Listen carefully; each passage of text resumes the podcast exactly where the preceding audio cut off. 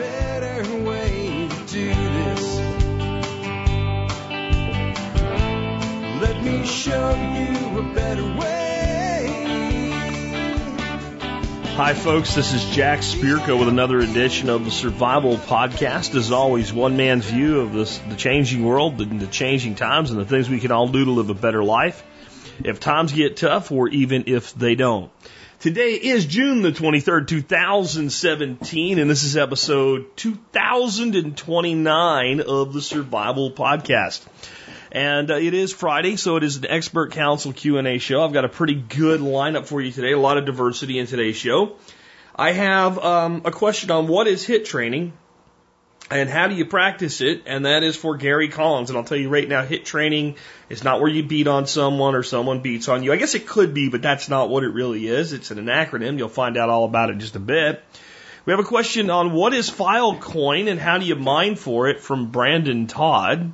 We have a question from Michael Jordan on bees and the distance to keep them from other livestock to prevent things like, oh, I don't know, uh, uh, a cow stumbling into a beehive. That could be a bad thing, right? Um, we have a question from me, actually, for Chef Keith Snow on making emulsions uh, and using something other than mustard. My wife's not a fan of mustard. I try to use as little mustard as possible in an emulsion. Uh, but sometimes that mustard flavor still comes through, and I'd like to know if there are other more neutral tasting emulsifiers. So Chef Keith has an answer for us on that, and depending on the answer, might give me a bunch more stuff to share with you on new base, base and marinades in the future. Uh, we have a question on cooking for Erica Strauss, trying to make a homemade tomato sauce similar to ragu. Why would you want to? I know what some of you are saying, but others of you get it. I get it now. I, I didn't really get it when it came in, but I get it now. I'll have a little bit to say after Erica's piece on this. Next, I have a question for Doc Bones on the HPV vaccine. I have a little bit different view than he does, but I think all sides need to be heard in these things. And the future of electric and autonomous cars. I have a question on that for me from a little bit different of an angle than we've had the question before. And that'll wrap things up. I also have a hell of a song for a Friday for you for the song of the day. I got a great uh, Amazon item of the day review for you. Lots of great stuff coming up in just a bit. Before we get into that, let's go ahead and hear from our two sponsors of the day. Hey guys, you know what? I love using herbs over conventional medicine for so many reasons, but there's so much hype in the herbal industry. It's hard to know who to trust. That's why I was so excited over seven years ago when I found Western Botanicals, an honest company with great products and wonderful people who really care about their customers.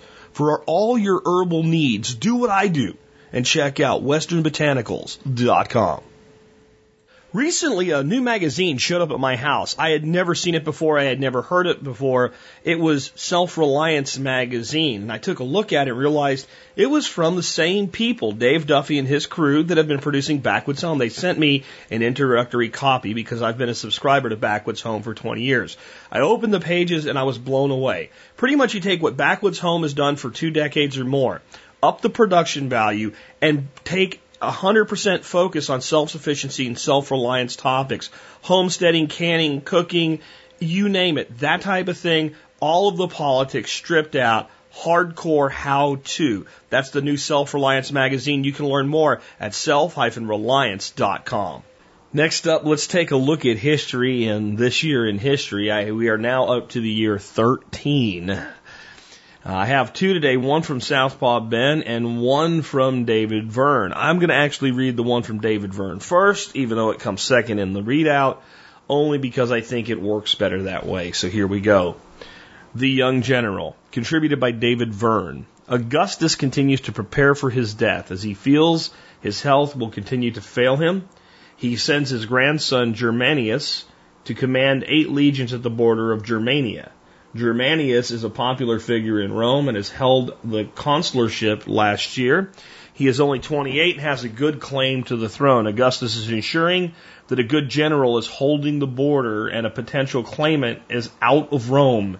Meanwhile, the chosen heir, Tiberius, can ensure that none will question his appointment as emperor after Augustus's death. My take by David Verne. When he was consul, Germanicus would advocate for accused people to Augustus directly. This won him favor with the common people. He also had a reputation for caring about his men. In a couple of years after a fierce battle in Germania, a wounded and battled, battered Roman army will be met by Germanicus's wife, Agrippa, uh, who handed out food and medicine. It is hard to tell 2,000 years later, but I think Germanicus uh, actually cared and wasn't doing these things for political gain. Uh, then from Southpaw Ben, we have the third Augustan census contributed by Southpaw Ben. This year, 20 years after the previous census, Augustus will decide to conduct a census of the Roman Empire. As we heard in David's section, uh, Augustus is preparing for his death, and the census is likely just one other way he's doing that. My take by Southpaw Ben. I read or heard somewhere that there are two major reasons a government or ruler will conduct a census. One, to see how many men they have that are capable of being used as soldiers, and to figure out how many, much they can make with taxes. Well, I'm sure both reasons are part of why the census was conducted. I think part of it is so Augustus can see how well his emperorship went, and as well as set a starting place for his successor to build from and to compare to. I think definitely, yeah, so he can see, but I also think that so if you're an emperor of Rome, you're concerned with your legacy and you know that you're going to be gone soon. You know that you're going to die. So by doing something like a census, it's actually recorded. And that means it's then in the record. And then that future generations know that this is what, you know, one of the actions you took and what the state of the empire was under your stewardship. I think would be another way to look at that. I think the bigger overall lesson here for me, reading back to this, it, it makes me think of, of older people in my life when I was a child.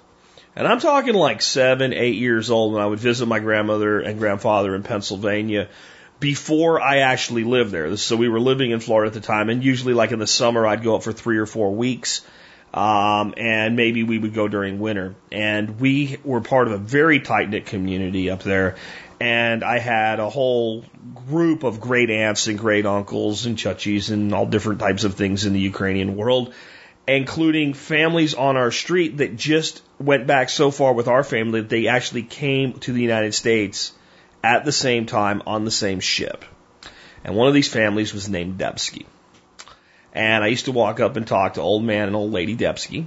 And that was a completely perfectly honorable term to use, just so that you understand the community that I was part of. When you called somebody old man somebody, or the old man, or something like that, that was a term of very high honor and very high respect. So just so you understand that, the, an eight year old yes would say, I'm going to go see old man Debsky, and nobody would be like, don't call him that. Everybody would be like, oh, okay. Right. So I'd walk my little eight year old ass up the hill about a half a mile, I guess, to their house and I'd talk to them and I'd walk through their gardens with them. They had this beautiful piece of land with berries and stuff like that I could pick, and they used to let me trap their rabbits, and I would just trap them to catch them and let them go in like a live catch trap and all. But we would sit around and we would talk, and I remember very clearly the old lady and the old man telling me at times that they would soon be dead, that they would they would you know they were getting to their time let's say, oh, not tomorrow, and I'll probably see you next year, but you know, I'm I'm almost 90 now, and you know, these guys are in good shape for their age too, you know, and you know, just we don't live forever. And they were making some level of preparations for their death, not because they got a cancer diagnosis, not because their health was failing, because they were almost 90. And you just, you just, you know, you don't get to live to be 120 generally. So, you know, you're looking at 10 years at best. And, you know, you're looking at, if you're 90, maybe five years that you can still do what you're doing now. And even if you make it another five, you know, you really aren't in control anymore. And they, they had an acceptance of that. And it wasn't just of, of a pure faith thing. It was a, a, a resonance that, hey, this is just the way that life is. And I, I think that we've gotten to a point where we're trying to cheat death and we fear death and we don't accept death anymore. And I don't think that it's healthy. I don't think that it's healthy at all. I think that we were better off 30, 40 years ago and back when people prepared for their death, not just by having life insurance and prepaying for a funeral, but by simply, you know, making sure their household was in order, their family was in order, and, and that there was a plan for what the family would do without them. I hope that as I age, I start my preparations at the right time, and I hope they're well taken care of by the time that I take a dirt nap. My take by Jack Spear. Want to remind you guys once again about the Member Support Brigade or MSB. That's the main way that you can help support the show and the work that we do here at the Survival Podcast. When I put that program together almost eight years ago now, I wanted to always make sure that members got a return of their investment. I wanted to make sure that whatever they paid me, they got back more than that because I think that's just the smart way to do business. So I'd like to remind you about just two of the benefits you get as an MSB member today that give you basically a 100% return on your investment from day one. First, you get a, a free lifetime discount membership to Safe Castle Royal. Vicron Tala sells that every day for 49 bucks. Western Botanicals gives you their premium membership discount for one year for free. That would cost you 50 bucks. That's $99 return on just two discount membership programs that I get you as a supporting member of the MSB. So consider joining today to learn about all the other great benefits. Drop by the survivalpodcast.com, click on members, and to see all the ways you can sign up, scroll to the bottom of the page. And with that, we have our first question of the day for an expert council member. This one's for Gary Collins, and it is on a method of training called HIT training. And what's that all about, and how do we do it? Gary, you can take it away now. Hey everyone, this is Gary Collins, creator of the Primal Power Method, where I discuss all things primal lifestyle, paleo diet, simple living, and living off the grid. Uh, another interesting question today on HIT, which is high intensity interval training and the best way to adapt it in order to get the most of your workout. And what I would do, I would change it to what he's doing. I do HIT training twice a week. I do not do it every day I go into the gym because you can overtax yourself. It's kind of uh, mimicking the flight or uh, fight or flight response in your body, so you do not want to do it all the time. Uh, I would cut it down to 10 minutes. So 30 seconds all out, 30 seconds rest period. Do that for 10 minutes. He does a five minute warm up and then maybe cool down for five minutes. And then I would spend 40 minutes doing resistance training. Remember guys and gals that resistance training or lifting weights is a way to continue to build strength. It helps keep your bones strong by the stress it puts on them. So it rebuilds. It keeps your bones strong. This is uh, great for people who are aging. But I would recommend resistance training three to four times a week. With that gained lean muscle, it burns more calories, which allows you to be leaner. Um, it's just a simple, more more high density muscle mass the the more efficient you are at burning burning fuel and also your metabolism, which is converting food into usable energy. Uh, I hope that helps. I, this is a simple one for me. Uh, like I said, I would focus more on the resistance training, drop that cardio down, you know, 20 to 20 to 30 minutes max and go for walks every night. I, I recommend that. I've been talking till I'm blue in the face on walking. You should go for a 30 to 40 minute, 45 minute walk every night after dinner if you can. You know, take the kids, take the dog for a walk. It's a great way to de-stress and burn some extra calories, get some exercise. Hope that helps guys. And also make sure to check out my new book, Going Off the Grid, and my new podcast, Old Dudes New Tricks. And you can find that at olddudesnewtricks.com and it's on iTunes. Thanks a lot. Just a couple quick ads there. I absolutely agree with the concept of walking. I think it is the best exercise uh, that humans can do because I think it's the most natural exercise that humans historically got. And uh, I'm going all the way back to paleo days and all the way up to like, you know, before everybody had a horse. That's how you got places. The human body was built for walking. It wasn't built for sitting. It wasn't built for riding in cars. It wasn't built for sitting in easy chairs. You know, it wasn't bit, built for laying on the ground and doing nothing. It, I guess at some levels it was because we have to sleep. but as far as activity, it was built to walk. And when we're walking, we're doing the things that are most natural for our body. And I'm also a big uh, believer in, in resistance in your life. I, it doesn't necessarily have to be weightlifting, but you know, if you're gardening and you're bending down and picking things up, if you are, you know, doing chores that involve lifting heavy weight and things like that, you're, I'm not necessarily saying it will replace a fitness regimen as far as keeping you in, you know, top-notch physical condition. But but what Gary was saying about bones, yeah, I was just talking to you guys about the, these old folks that I remember from my my childhood, and what I don't remember is hardly any of them, except kind of one or two that were more like the shut-in types, ever having problems with osteoporosis. You know, my my grandmother, um, I, I re- never remember her having any kind of brittle, brittle bones issues or anything, but she was always doing something. She was always dragging stuff around. She was always carrying stuff. Um, and I always used to tell her, settle down, grandma, let me take care of it. She I have to move or I'll die, right? You know, how she felt. And I think that there's something to that, but I think that part of the, um, the explosion of problems with osteoporosis in the last hundred years is a combination of nutritional deficiencies. Even though we are eating better nutrition in some ways than we ever have, we're also eating worse nutrition. And what I mean is malnutrition was a lot more common 100 years ago than it is today. Pure malnutrition, just not getting enough of the essential nutrients. But we weren't eating garbage. So if you had a good diet, you know, if you had access to a lot of food, you were a lot healthier 100 years ago than you are today. It wasn't that people didn't have good food is they didn't have enough of it. That's that was a big part of the malnutrition program uh, problem, I guess you should say. Next question I have is for uh, Brandon on Filecoin. What the heck is Filecoin, and how do we get our hands on some of it as miners? And is it really mining, or is it something different in this world? Hello, everyone. This is Brandon from CryptoSkim.com here to answer a question for the Expert Council. This question comes in from Don, where he's basically asking what sort of hardware and software will he need to mine something called Filecoin? Well, what the heck is Filecoin? So, a little background. To understand how Filecoin works, first we have to talk about IPFS or Interplanetary File System. Well, what the heck is Interplanetary File System? Well, let me see if I can try and explain in a way we can understand. Uh, IPFS, or Interplanetary File System, was designed by Protocol Labs and released around 2014.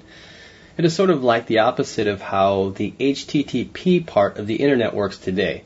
Today, the Internet works with clients and servers where if you want to retrieve some data via Google search, your computer or client sends a message out into the Internet and retrieves that info from a server.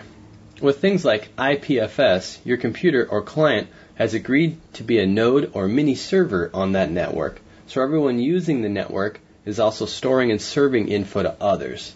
This eliminates centralized servers altogether. Think of it like a swarm, as with things like BitTorrent, for all of you that may or may not be uh, familiar with BitTorrent, where now when you make a Google search, you are connected to all of the nodes or swarm.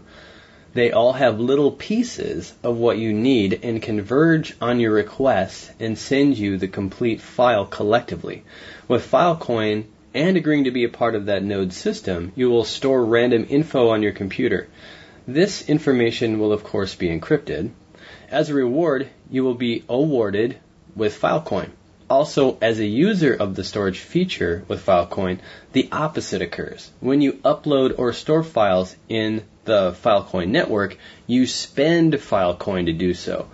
So, you know, if you're uh, looking to store files for people on the Filecoin network, then you will earn Filecoin. Or if you want to store files for yourself using the Filecoin network, then you're going to spend Filecoin. So that's kind of how that works. And it uses this framework of IPFS um, to do these things. So, there are some other similar projects like the Filecoin project which are trying to do similar things right now. If you're interested, you can also take a look at SiaCoin or S-I-A-C-O-I-N, Storj or S-T-O-R-J, and MaidSafe. And we talk, I talked about that in a big uh, uh, podcast I did with Jack. And that stands for Massive Array Internet Disk Safe ask, asks Access for Everyone, MaidSafe. All of these use some sort of either decentralized or distributed file protocol like IPFS or interplanetary file system to host and serve files. Now that we have sort of explained Filecoin, let's uh, take a look at what is going on with Filecoin these days. So, it seems like not much has actually been released yet. If you go to filecoin.io, the main website for Filecoin, it has a white paper listed, but clearly says on the website that this white paper is three years old and uh, a new updated paper is coming soon. When going through this old white paper from 2014, it references that Filecoin will be built on top of Bitcoin several times. This appears to have changed. According to multiple articles and various Reddit and Bitcoin Talk forum posts I found, IPFS decided to migrate to the Ethereum network after recognizing a significant difference in development communities between the two networks. So, some are also talking about a Filecoin ICO coming up.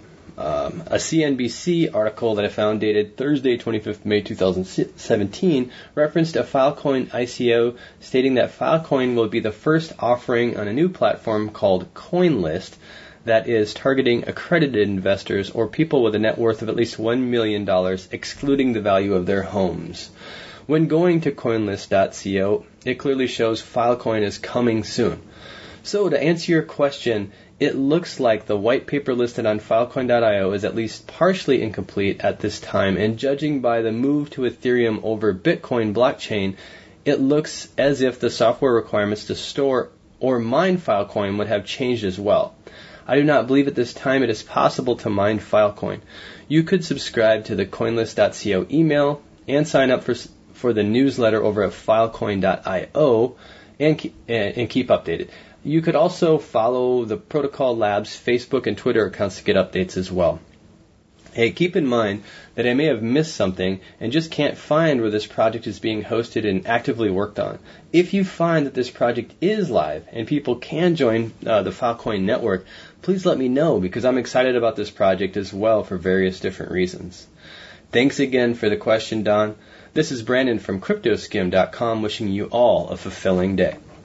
I, I have something to add here that's not really about this product in particular, other than this product actually meets some requirements that I've been trying to get across to people about the concept of these new altcoins and ICOs and investing in them and what I look at when I look at a coin. In this instance, the token or the coin or the e-money or whatever has a utility.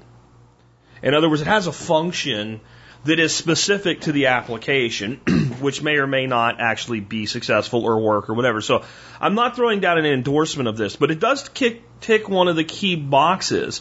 And I, I think I'm going to soon put out a short YouTube video about this and what people need to be looking at. What I expect to see coming out of all these companies coming out with all these ICOs, these offerings of, of tokens and coins, etc uh, if, if they expect this space to become in any way sustainable, because the way it's going right now, sooner or later it's going to be a giant massacre.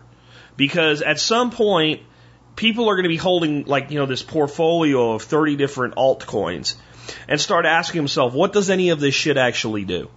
What does any of it actually do?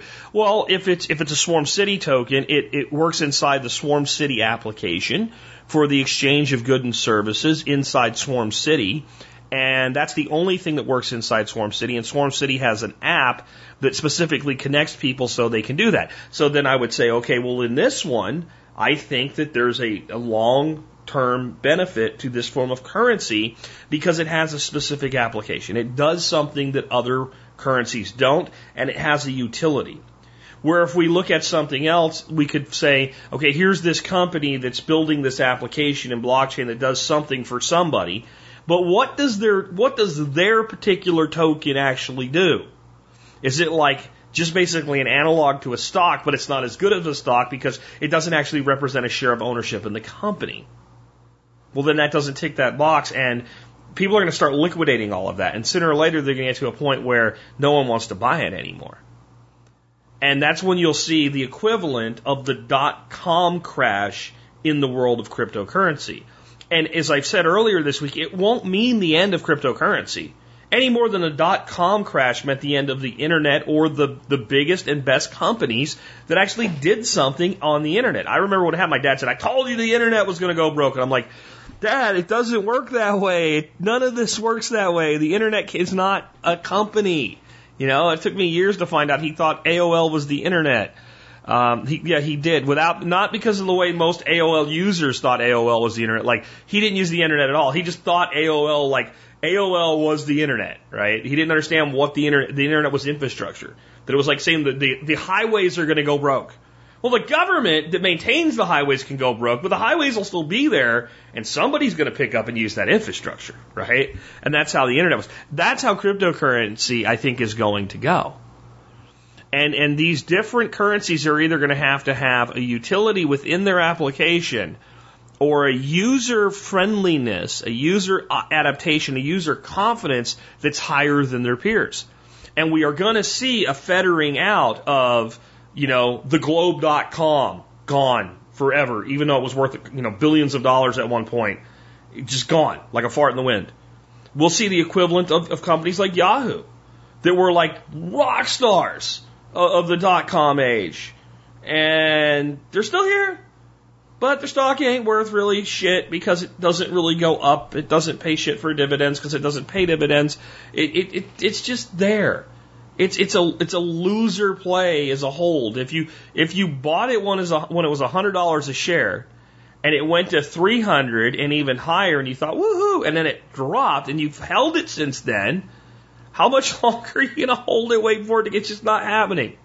And then there'll be the Googles and the Amazons of that world that become long term, marathon running, consistent gainers. And to the people doing these tokens and these ICOs, if you can't define what the purpose of your currency is other than to raise funds for your project, you will be the globe.com. You will be the dot com companies that had huge stock valuations, but no real underlying product, or your product is so commonplace that it will be replaced with something that's free, or your product is so easy to emulate that somebody will replace it with something 10 times better, 10 times over, and you'll be gone, vanquished into the dust. And for those of the people that are out there like that, that are just in it to be able to make $50 million really quick and try to build a company with it, I guess you can get away with that. But if you're going to stick around, you're going to have to have something that it does. And that's the big question I have. What I like about this concept of Filecoin is there's something that it does. Now, could somebody do it better? Could somebody do it faster, etc.? Sure. But at least it does something. There's a reason to use it. I loan out my extra computer space so you can store your shit on it and you pay me in the token that is native to that ecosystem. Okay, that makes sense. And we need to see more things like that. Now, the accredited investor thing, I don't know how anybody believes that's going to protect anybody. Because this is how the ICOs are going right now, and I think it's important that you guys understand this. The companies that and the large investors that are getting the bulk of the share of the coins in these ICOs are doing it specifically to dump the currency as quickly as possible. It, I, have mentioned it before, but it's, the, it's like the most recent example of a perfect example, the basic attention token that's part of the Brave browser. And that is again a token that I see the utility of the token. There's a thing that it does that's native to its ecosystem that you would you could see why big companies would want to be part of it because hey, I can reach people with advertising that are the type of people that turn off their advertising, but they're willing to turn it on because of the filtered quality and guarantees of the advertising and because they benefit from being advertised to. Yeah, okay, but 35 million bucks in 6 minutes and about 6 people got 95% of the tokens for three and a half cents a piece. And they've been selling them for 24 to 18 cents as it bounces up and down. Why do you think, do you think they bought it to hold it? No. They bought it because they knew it was hot. They knew it was marketed well. They knew it had a great story and they knew people would want to buy it. And they knew they could buy as much as they could get and they could triple, quadruple, make five times their money over six months as they dumped it all back into all the people that didn't get into the ICO. If the ICO is a, a, a currency that has a good story that's going to be well adopted by the average person that can set up a Bittrex account, they're going to end up buying it anyway and they're going to pay more for it. So this move toward accredited investors with ICOs is actually just a way to make it more defined that less people get to take part in them. And I think that's a mistake. Just my thoughts. Uh, next, we have a question from Michael Jordan and bees and specifically keeping bees away and distances from your housing of your other livestock. This is Michael Jordan, the bee whisperer of a bee friendly company, Cheyenne, Wyoming. I'm taking your questions on bees, apiary management, and the making of mead. My question is, Michael, what considerations are there with bees and other livestock? Just moved, and so I have the opportunity of choosing a location for my bees on my new place. We'll be getting horses and cows, so I'm curious about livestock related considerations. When I first started beekeeping, one of my mentors said bees hate horses. He said, don't put bees near horses or they'll go after them. Don't work bees after working horses, they'll go after you. Have you found this to be true? What do you do? I think this is a good amount of separation between bees and other livestock. Can you tell me what it would be? Hmm. Also have some extra supers, frames, etc. I need to stop and store until next season. Any recommendation, recommendations on storage for empty equipment? So let's let's uh, hit probably that part first. Anything that you have extra, uh, I would wash thoroughly in uh, vinegar and salt water. Scrub it all down. Make sure it's all good. Make sure it's really dried off. And then I would store it in a storage shed. In the storage shed, I'd put a couple infrared lights in it. And uh, every once in a while, I'd turn on the infrared hot lights, keep the storage shed warm enough, uh, and the lights on to kill off any wax larvae from wax moth or anything like that. And any frames that you have, uh, you know, if you're if you're storing them, stack the boxes with the frames in the boxes with the comb already built on them, and then put uh, wood on top of it like uh, paneling or something, so nothing can get in between the boxes. The object is when the boxes are all stacked together, nothing can get in there, keeping all your wax foundation that's already made still good. So get a storage shed, stock your wash all your equipment good, unless it's pre-made comb. If it's pre-made comb, after you wash your wash your boxes, put the pre-made comb back in the boxes, stack them all up, covering everything up. If you have foundation and stuff that's pre-made out that has honey and stuff in it that you're trying to save, try to wrap that stuff up in saran wrap and then put it in the freezer for next year, letting it unthaw for the bees to use. Uh, storage is not too bad. Uh, like I said, I keep everything out that I can, and I have the bees clean it all off, and then I store it in the wintertime when it's cold, so that way the larva doesn't have anything to produce from if it's wax or beetle. And then, uh, like I said, cleaning it with salt and uh, vinegar water is really good to clean everything off. Kills a lot of stuff, and when bees go to clean it off later, they like the salt water. So, storing empty equipment's pretty easy. Just clean it off really good before you use it again. So, Matt's looking at a new location in uh, beautiful Wyoming, the cold, uh, wind-beaten land of the dumb and the brave, or just you know, some of us are just I'll go dumb. Uh, I live here, and uh, the one reason I live here is because of my family's heritage that's carved into the land here from Ireland. So that's the one reason why I stay here in Wyoming. But it's uh, very windy here. Make sure that you have good wind breaks, tie downs, and uh, hive stands to hold your hives. That's pretty important, and especially in our area. But when it comes to location, the rules are always apply for site location, adequate sunlight, water, food, wind blocks, proper site setup. I mean, you can see this uh, on my quick class at Perma Ethos uh, for apiary setup. Um, I'll include a link for Jack to put out there, so that way you can tune in and kind of see how to set up an apiary.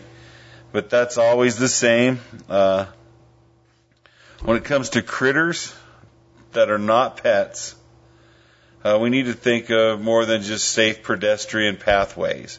And when we set up an apiary, that's the first thing people think of is you set it all up so it's user friendly for the beekeeper, good for the bees, and that it doesn't hinder everybody else. But you know, you're talking about other critters now, and that's going to be a little a little different. So let's look at some of the problems because we're not just going to try to make people safe. We're trying to keep maybe even our pets or animals out there. Uh, cattle rub on things. Uh, the fence posts, sides of your barn, your house, uh, wood, it doesn't matter. The cattle rub. Uh, you'll need to fence off your bees uh, so they will not rub on the hives and knock them over. Most large animals will rub on hives until stung a lot, and then they learn not to mess with them anymore and they stay the hell away. In places like Thailand and India, beehives are hung in the air and not put on stands. The hive is uh, hung between two posts. The posts are spaced about 10 feet apart with a hive hung in between them on two ropes. Uh, and then, so there's a post, a beehive, a post, a beehive, a post, a beehive. And there's a beehive about every 10 feet. And they usually use top bar beehives, and that way they can just lift the tops off work the bees, put the tops back on, and not have to worry about stacking anything because these are hung, suspended in the air a little bit. Uh, they're called the electric fence, and they're called the electric fence because of the sound of the buzzing bees, kind of like the buzzing of electric fence. Uh, the reason they put them up is because um, elephants never forget. Once the elephants are stung around the nostrils, the eyes, the ears, they tendency to always remember that that sound of the buzzing fence is a place not to trespass through gardens and walkways. So, you know, bees pretty much can defend themselves off when it comes to big things. You just don't want things rubbing up on them. Uh, the other thing is a problem that you might have with this things is birds. Birds can be a problem. Now, I have never had problems with bees and birds, but there are birds that will eat your bees. You know, I have had chickens, turkeys, and ducks. I have never seen these birds eat any of my bees. Uh, but I have been in India and they have a bee killer, and it's a bird that's called a bee killer, and it hunts down bees and eats them. And I know that uh, woodpeckers can be a problem with bees here in the United States uh, by knocking on the hives, putting holes through the hives, and then uh, pulling the bees out through the hives through those holes, just like they were getting grubs and stuff out of the uh, a log. So once they can kind of burrow into the side of the hive, they'll eat the larva out of the comb. So there are some problems with birds. So you know, larger animals will rub on the hives, and birds will eat your your bees. So let's get back to what, what you're talking about about uh, what what are we going to do? We're going to get some critters. We're going to get some cattle, some horse. Never heard anything about horses in particular with bees, but I knew horses sweat a lot, uh, and bees might be attracted to the salt and water from the sweat of the bees or from the horses. So that could be something that would happen. Uh, personally, I, I wouldn't know. I think the best thing is to always keep your bees in in an establishment because you know they are a noxious insect that can kill and hurt things. So I always like to have a nice open area where I can work my bees and I have it separated and fenced off where people usually don't see them and secure lines of zoning so that things can't get to them either. So let's get back to what we need and what we need to do. Uh, so you're going to put the cattle and stuff in there, the goats, sheep, ducks, anything that you want to get the bees off the ground. In fact, that is the number one thing when it comes to setting up an apiary that I look for is, uh, you know, and it's only like a 30% possibility, but it's the number, it's the 100% thing I look for every time is that, that uh, I like to come to site and when I go to set it up is can I get the bees off the ground? Can I get the bees 10 to 20 feet in the air? I mean, that's their natural habitat in nature anyway. So if I can get them up there, I eliminate almost 100% of all predators bears, fox, raccoons, skunks, people, anything. It's off the ground. I mean, so if you can get them off the ground a little bit, uh, everything can walk underneath them. Remember, bees don't really manage anything that's within the 10 to 15 foot area. That's their what we call uh, flight orientation zone. So underneath the bees, you know, cattle and everything can kind of walk underneath them and never mess with the bees. So you're up in the air, you've eliminated all of it in one shot. Um, but you know, it, it, it's hard to do that.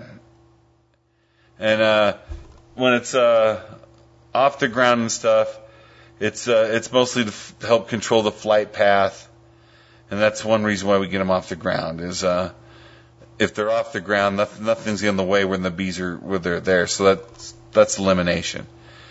Uh, the other always is good to always think about is out of sight, out of mind when it comes to bees.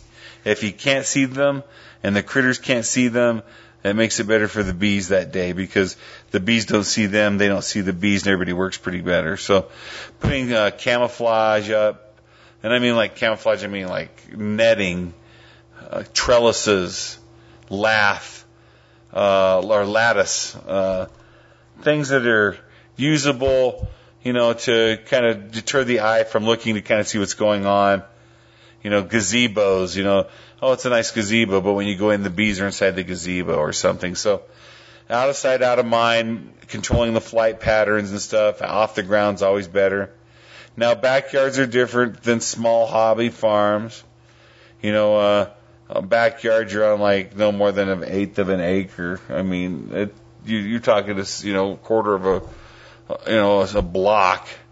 So when it comes to doing things for animals there. It's mostly putting lattice up, controlling the flight patterns and out of sight and mind, and getting things up over the air and canopies and stuff. So your dogs don't get into it. Uh, kids playing in the backyard, get the bees up out of the air.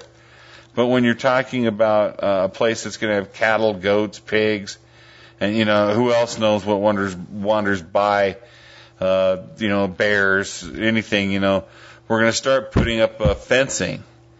So we're going to start marking out our zones and everything when it comes to beekeeping. And five foot around the hive. So if you took a string and put it right in the center of the beehive and took a can of spray paint and marked five foot around, we're going to lay plastic on the ground and white rock, and that marks our five foot zone. Ten foot around the hives, we're going to place fence. And I just like T posts and chicken wire. Uh, sometimes I go all the way down to half inch by half inch hardwire, but chicken wire usually works pretty good and keeps most of everything out.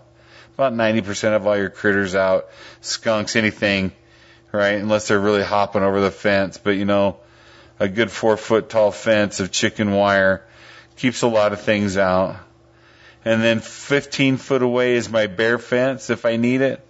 And that's usually uh, three strands, usually separated at two foot uh, a foot off the ground, and then every two foot after that, getting it up to where it's about six foot tall for bear. Uh, most fencing, if it's going to be electric fence, is five foot tall. So the top one's five foot, three foot, and then usually about six to eight inches off the ground. And I'm using 7,000 volt. And then I wrap uh, some bacon up on the top, so if the bear decides to bite on the top, he'll have something to remember. You know, so that's kind of the fencing. And we've also marked out our zones so that we know that uh, five foot away, right, we've got ant plastic on the ground. Ants aren't going to build anything near our hives.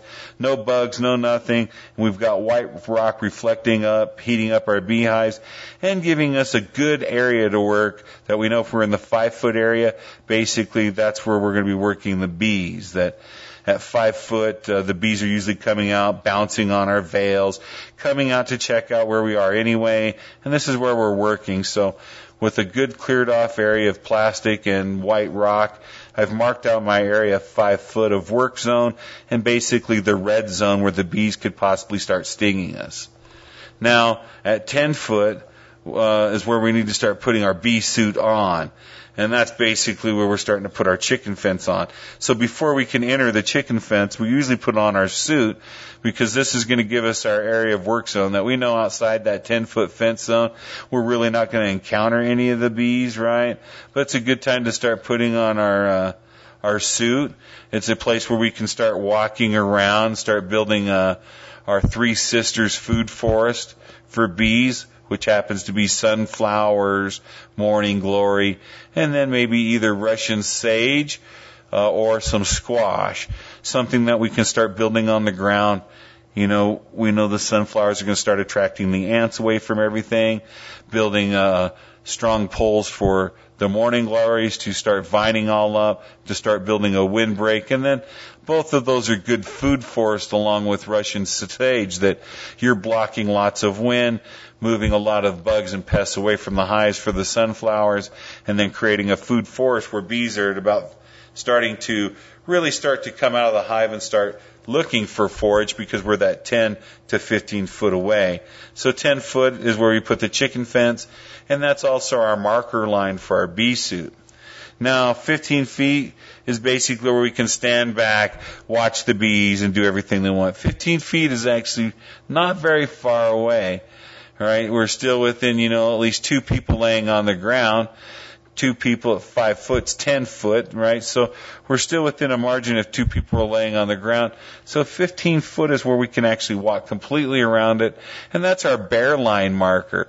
That gives us enough where the bears can get entangled between the chicken fence and the electric fence to kind of keep our bees in a good location where they're not going to get it.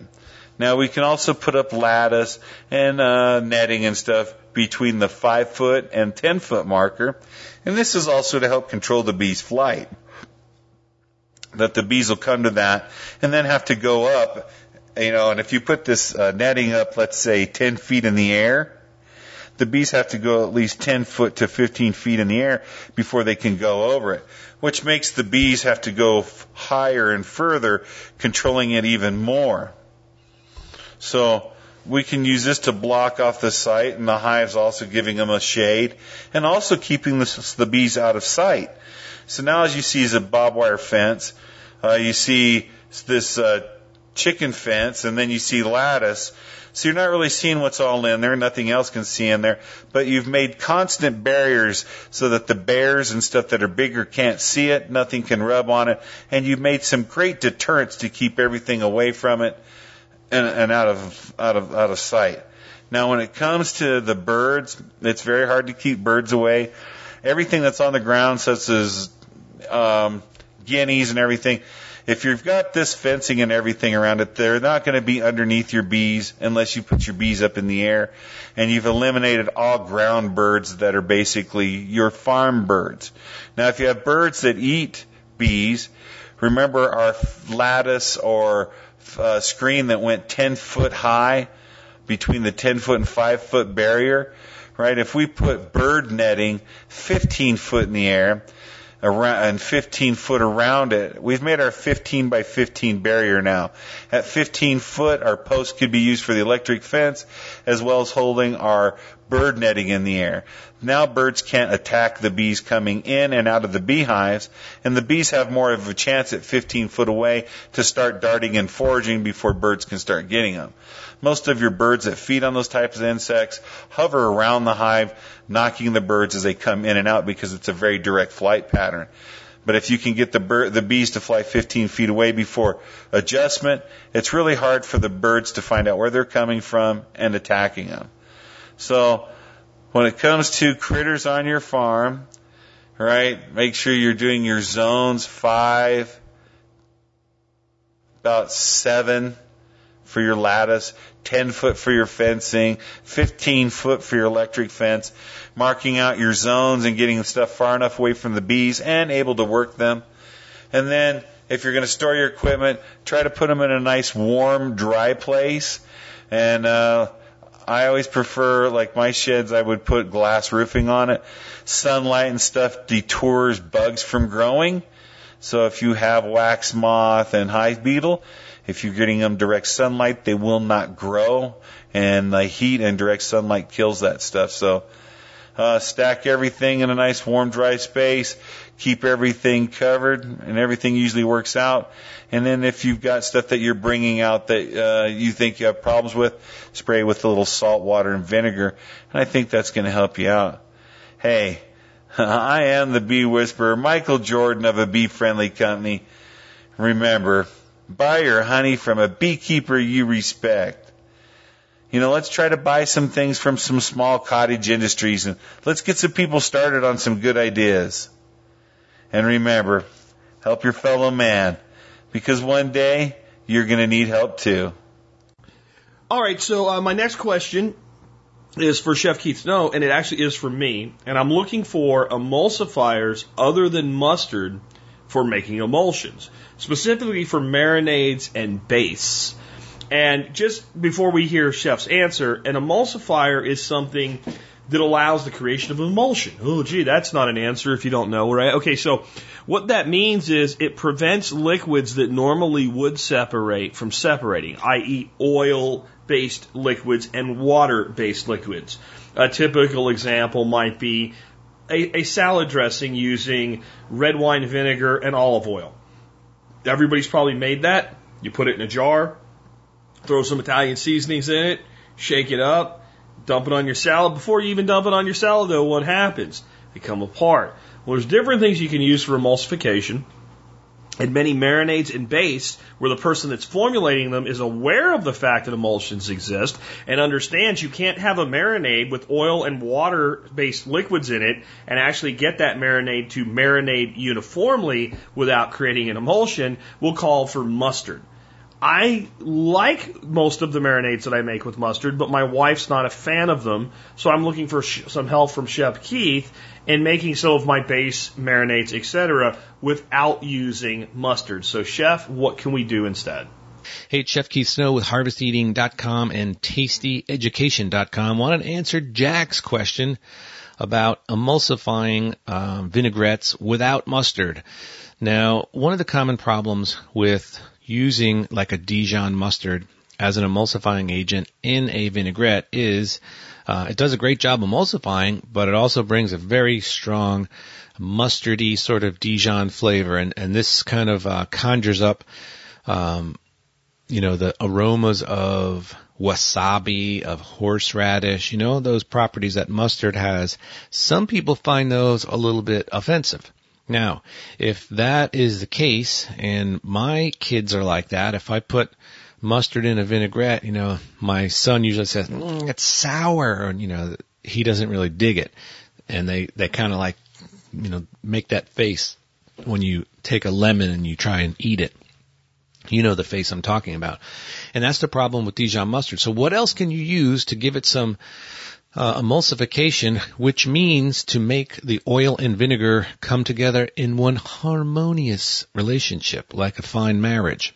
Uh, in order to do that, and as you know, with a fine marriage or a marriage or oil and vinegar, they generally have a little trouble getting together and they need to uh, need to be coaxed. This is where the emulsifier comes in. So if you're ditching the Dijon, you the first thing I would suggest is a little bit of dry mustard. Now the canned, it's a little tin. It's usually a yellow tin. I think the brand is Colman's from England. It's Colman's dry mustard. Now literally as, as little as like a half a teaspoon of that stuff can bring quite a bit of emulsification properties to a vinaigrette without bringing the super over the top mustard flavor that wet Dijon mustard will bring. Now you still will taste a little bit. Now I would definitely test that because that's an excellent emulsifier. After that, I'd be looking at things like xanthan gum. Now, xanthan gum is available in most supermarkets. Um, Hodgkin's Mill, which is like a flour and pancake, you know, mix brand. Um, usually at the bottom shelf in your baking aisle. They have it. Bob's Red Mill has it. So xanthan gum is very uh, available. Now that's an excellent emulsifier. Um, and a little bit more about some of those emulsifiers. You'll see guar gum and carrageenan. Now carrageenan is starting to become on the nasty list. Um, a lot of studies say that it causes some intestinal distress, gives people stomach aches and diarrhea, and they're even claiming some brain issues with it. Now, I don't know if any of that's true, but I do know that it's become so well known that it's not now starting to appear on packages. So it says does not contain carrageenan, and you'll find this stuff in everything, like even ice cream has carrageenan. Now it comes from seaweed. So that's one that I probably would avoid. Um, another thing you'll see when you're looking at all different types of products and emulsifiers like this uh, are in just about everything. You'll see lecithin or soy lecithin. Now, an egg yolk contains a uh, a ton of lecithin. That's why it's a great emulsifier used in sauces like hollandaise or in mayonnaise. Um, so there is lecithin in uh, very, very you know natural sources as well. Um, soy lecithin can be purchased at the store and used in, in your cooking, comes in little granules, but the chances of it being non-GMO are uh, slim to none. So I would immediately nix that one off the list, and uh, as well as carrageenan. And you can buy these these ingredients; they're very um, you know very widely available. If you go to something like the Modernist Pantry um, on the internet, you can buy all these little additives. Now, um, xanthan gum just like flour in a sauce or uh, flour in a pancake batter, it needs to do what's known as bloom. And blooming is when something that's dry hits something that's wet. The time it takes from from it hitting the wet uh, surface or substance till to its com- till it's completely waterlogged or you know wet. There's a time there, and that's called the bloom time. And you can just imagine uh, making, let's say you're going to make a little crepe batter, and oftentimes I'll do that in my Vitamix.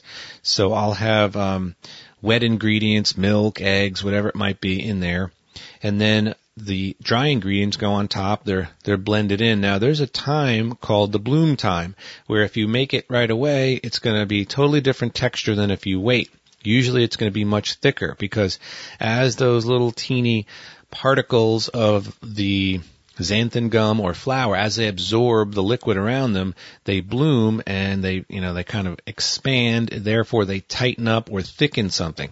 So if you're going to make a vinaigrette using the xanthan gum, you've got to give it some time to bloom and do not add more until, you know, it's, it's had, you know, 30 minutes in some cases to bloom properly. Because that's when you wind up with a thick sludge. When you open up the bottle of your salad dressing, you pour it out and it kind of gloops out like, you know, glue, you've added too much and you didn't calculate the bloom properly. Now you want to start if you're making just a, you know, little bottle of vinaigrette or a little, you know, couple of cups of it for your nightly salad, you want to start uh, by adding just a little tip of a butter knife. You know, put it into xanthan gum. I mean, I'd say an eighth of a teaspoon, something like that. Put it in there, mix it very well quickly to get it in there and then let it bloom for a while and you'll see what the thickness will be. Now you're probably going to mess up a couple of these and over thicken them and oftentimes people say, oh, it looks fine and they put it in the refrigerator and then the cold will really make it sludgy. So you have to be careful with the xanthan gum or anything like lecithin. Now there's other ways to thicken up um, vinaigrettes or, you know, let's say you're going to make a, a creamy cilantro vinaigrette you can use dairy ingredients that also contain some lecithin, creme fraiche, um, sour cream, maybe even some mayonnaise is obviously a great thickener because that has quite a bit of lecithin in it from the egg yolks. But if you're making a a nice, uh, you know, creamy vinaigrette of some type, you could certainly use a tablespoon of mayonnaise to help start that uh, emulsifying procedure. So that I think covers it up. I mean, if you look at the products in the store, you're oftentimes going to see modified food starch, and that is um, very commonly used. It comes from you know corn, potato, wheat, tapioca. That's how they they get that starch out. and It's a very chemical process to extract the starch. Um, but it's used to to make things dissolve. It's used to make powdery foods you know, be, uh, keep from becoming lumpy. So there's a lot of uses for these um, starches. Uh, I don't like to eat um, products that contain a lot of those, you know, like modified food starch, because oftentimes it comes, it can't be guaranteed to be gluten free either for those of you worrying about that. So I think this probably covers the question um, on how to thicken without that heavy Dijon taste. I hope that works for you, Jack, and anybody else out there. Uh, I want to encourage you all to visit my website, tastyeducation.com, especially those of you that are looking for some paleo recipes. One of my courses on there, Ultimate Paleo Beef, contains quite a few um, great recipes, and I'm adding to that uh, generally on a weekly basis, new videos going on there. So do check that out. TastyEducation.com. You can click on that paleo beef course and there's several previews there for you to watch. And as always, I appreciate everybody's support out there in TSP land and I hope you all have a great weekend. Jack, take care, bro. All right, after all of that, I, I think I'll start with um, dry mustard rather than all of messing around blooming xanthan gum. Um, the other thing I think I might try is using egg, uh, specifically egg white, since mayonnaise seems to actually work. That might work as well. I think we had a little miscommunication there. I never used the word vinaigrette. I said marinades and bastes. So uh, anything I would be doing this with would be subject to cooking temperatures. Uh, but uh, good answers there. I, I don't know if I want to play around with xanthan gum. It sounds like a big pain in the ass. Um, but I never thought of using just maybe some dried powdered mustard as a um, as an emulsifier. And if that works, it may be the simplest uh, solution. And it may indeed have far less of a um, what am I looking for? A, a, mustard taste lent into the marinade or or whatever you're working with, a based, uh, what have you. Um, I also wonder if maybe using your own light colored mustard seeds, put them through a spice grinder, might actually be a way to make some of your own dry mustard powder, and that might work as well. So I'll, I'll try both of those and report back to you. And if uh, none of that works, then maybe I'll go ahead and try the uh, the infamous xanthan gum. But that sounds that sounds like a pain in the ass. I'm sorry. Uh, next up, I have a question for Erica Strauss on cooking as well. Uh, this one is on making a clone of ragu. Erica, take it away. Hi guys, it's Erica from Northwest Edible Life and WEdible.com calling in this week to answer a question about making spaghetti sauce without oregano designed to appeal to someone who really prefers commercial store-bought sauce. So Matthew wrote, Erica, can you please recommend a recipe for homemade spaghetti sauce without oregano? I love to grow tomatoes and I love homemade spaghetti sauce. My problem is my wife is very picky about spaghetti sauce. She will only eat ragu from the store. My wife absolutely despises oregano and really doesn't like basil. So therein lies my dilemma. If you could please give me a recipe that omits oregano and is low on the basil, I'd appreciate it because I haven't found one in the past five years. Well, I do love a challenge. So, okay, let's talk about the characteristics of a commercial pasta sauce like Ragu. I went to the store and I picked up a jar of Ragu Original because that's how much I love you guys. And I wanted to be working with a known quantity here. So in reading the ingredient label of this jar of Ragu, the first thing that stood out is that the sauce is made from tomato paste. It's not made from fresh tomatoes. So in other words, they don't make it by boiling down massive quantities of in-season tomatoes. They take already processed tomato paste and slightly thin that paste out with water and then add spices and flavorings to that. So a good analogy here would be kind of like orange juice concentrate with a little bit of water added versus freshly squeezed orange juice. These are I mean, they're hardly in the same category, right? And then the second big thing I noticed is that the vegetables and the spices in the sauce were all dried, including things like the onion and the garlic. So again, that's going to give us a very processed, cooked kind of flavor. And then the third big observation about this commercial pasta sauce was that it was very sweet. There was hardly any noticeable acidity to the sauce, and when I checked the label, sugar was quite high up on the ingredient list. The fourth observation, which really not a surprise given the commercial sauce was basically thinned down tomato paste, was the thickness of the sauce. The ragu was closer to what I would think of as a super thick pizza sauce than a pasta sauce in texture. It was very thick and you could like put it on your spoon and it would hold a mound. So, what does all this tell us? Well, for folks who love that commercial style pasta sauce, including Matthew's wife, and I'm sure many people out there, um, and, and their kids, um, kids are sort of known for really liking that cooked sort of smooth, sweet texture thing. The trick to making a homemade pasta sauce that will compete with the store-bought version is going to be about getting that long cooked, thick texture and adding moderately high levels of sugar. Matthew's concern about the oregano and the specific spices actually far less critical here because in all canning recipes you can swap out dry herbs and spices to your heart's content with absolutely no effect on safety. In keeping with his wife's preferences, I have developed this pasta sauce oregano free. But I think that when you're trying to win over, um, you know, an eater of the commercial pasta sauce, the texture and the sweetness are actually going to be more important. Now, because I wouldn't recommend something like a canning recipe unless I'd actually made it, I spent all Thursday making and canning a huge batch of pasta sauce. And then I A-B tested my homemade sauce with the store-bought ragu.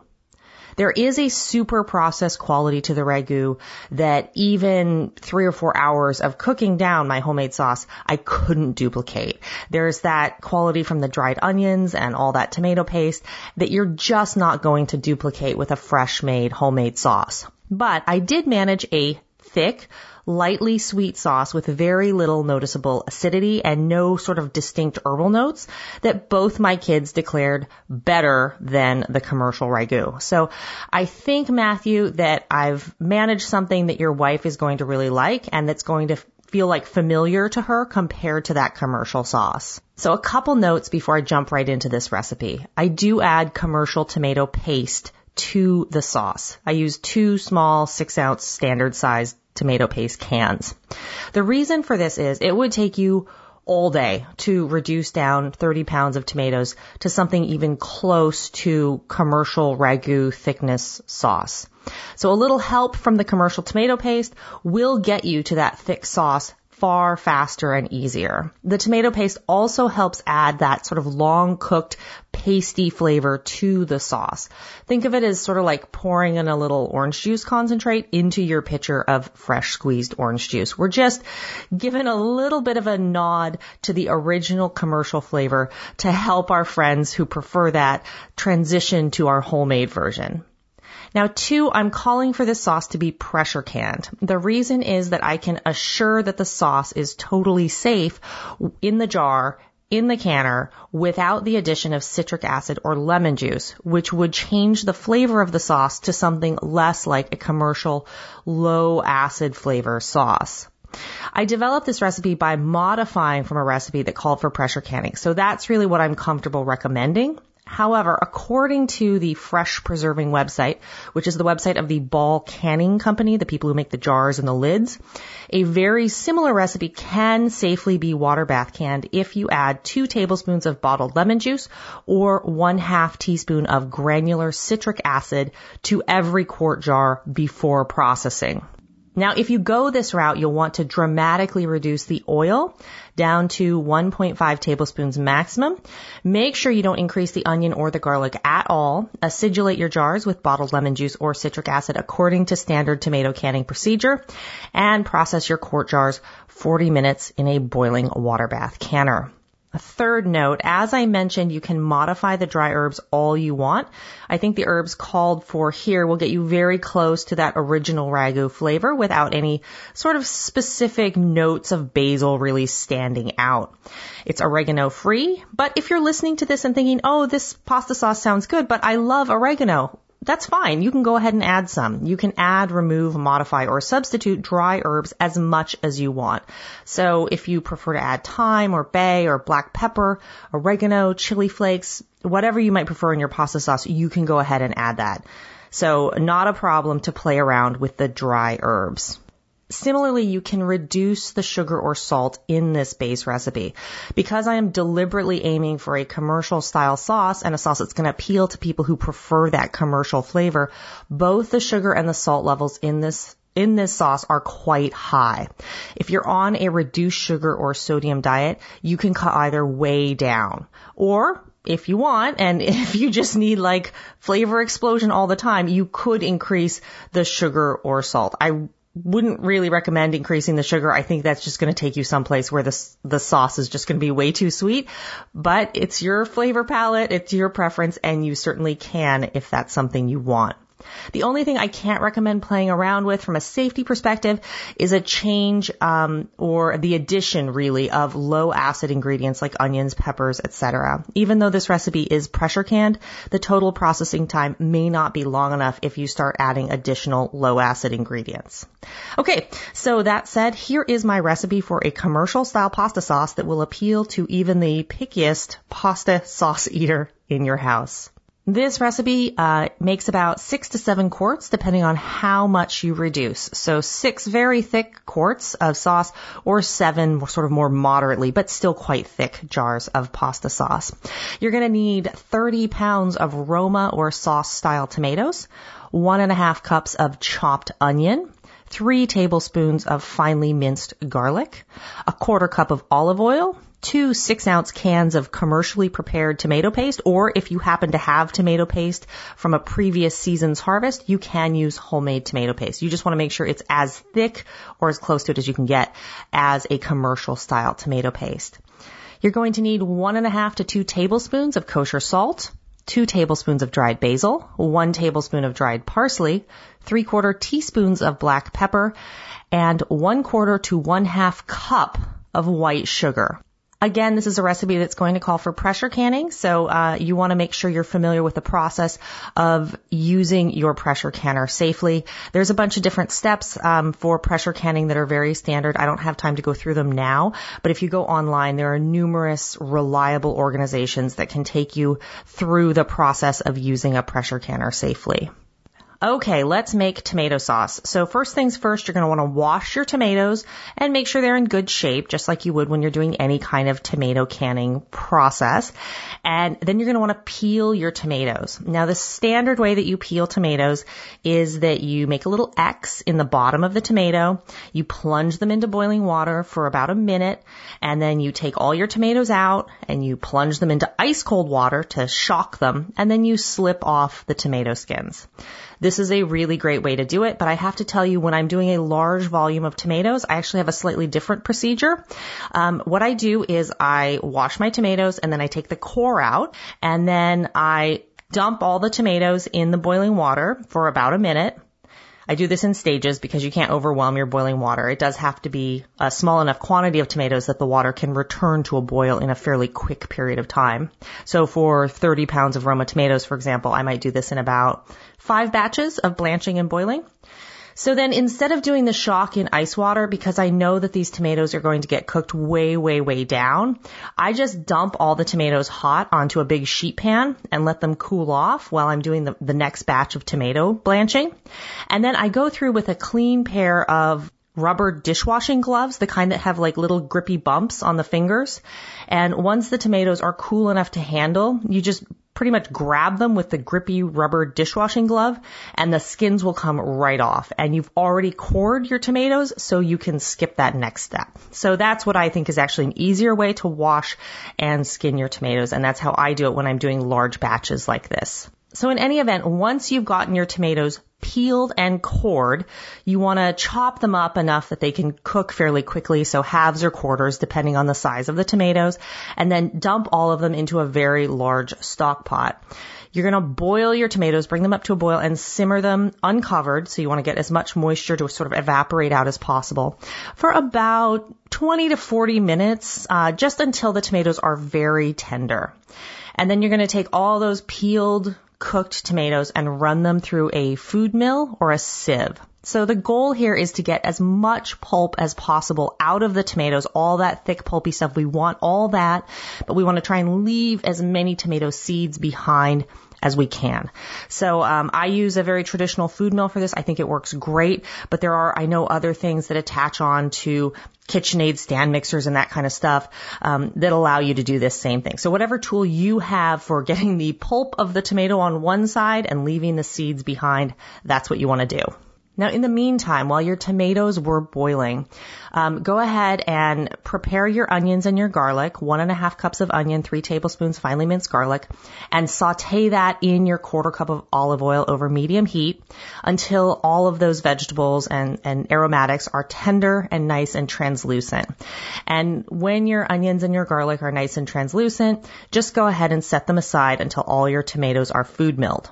Okay, now you're going to need either your original big pot or another big pot because we're going to combine the sauteed onions and garlic, all the food milled tomatoes, the two cans of commercial tomato paste, your spices, so your basil and your parsley, one and a half tablespoons of kosher salt. You can start with a bit less if you're using a fine grain salt like pickling salt or sea salt, and one quarter cup of white sugar. So we're starting out with a quarter cup sugar, but we might go up to even a half cup sugar depending on how acidic the tomatoes are and your personal flavor preferences. Bring everything to a boil and simmer uncovered until the sauce is quite thick, thick enough for serving, thick enough that it sort of stands up on a spoon. This is probably going to take several hours depending on the shape of your pot and your stove and how much energy you're getting into that tomato. But what you do want to make sure you do is stir frequently while the sauce is simmering and reducing because it can scorch on the bottom. So be very careful about that. You don't want to put all this work in and then get some scorching on the bottom.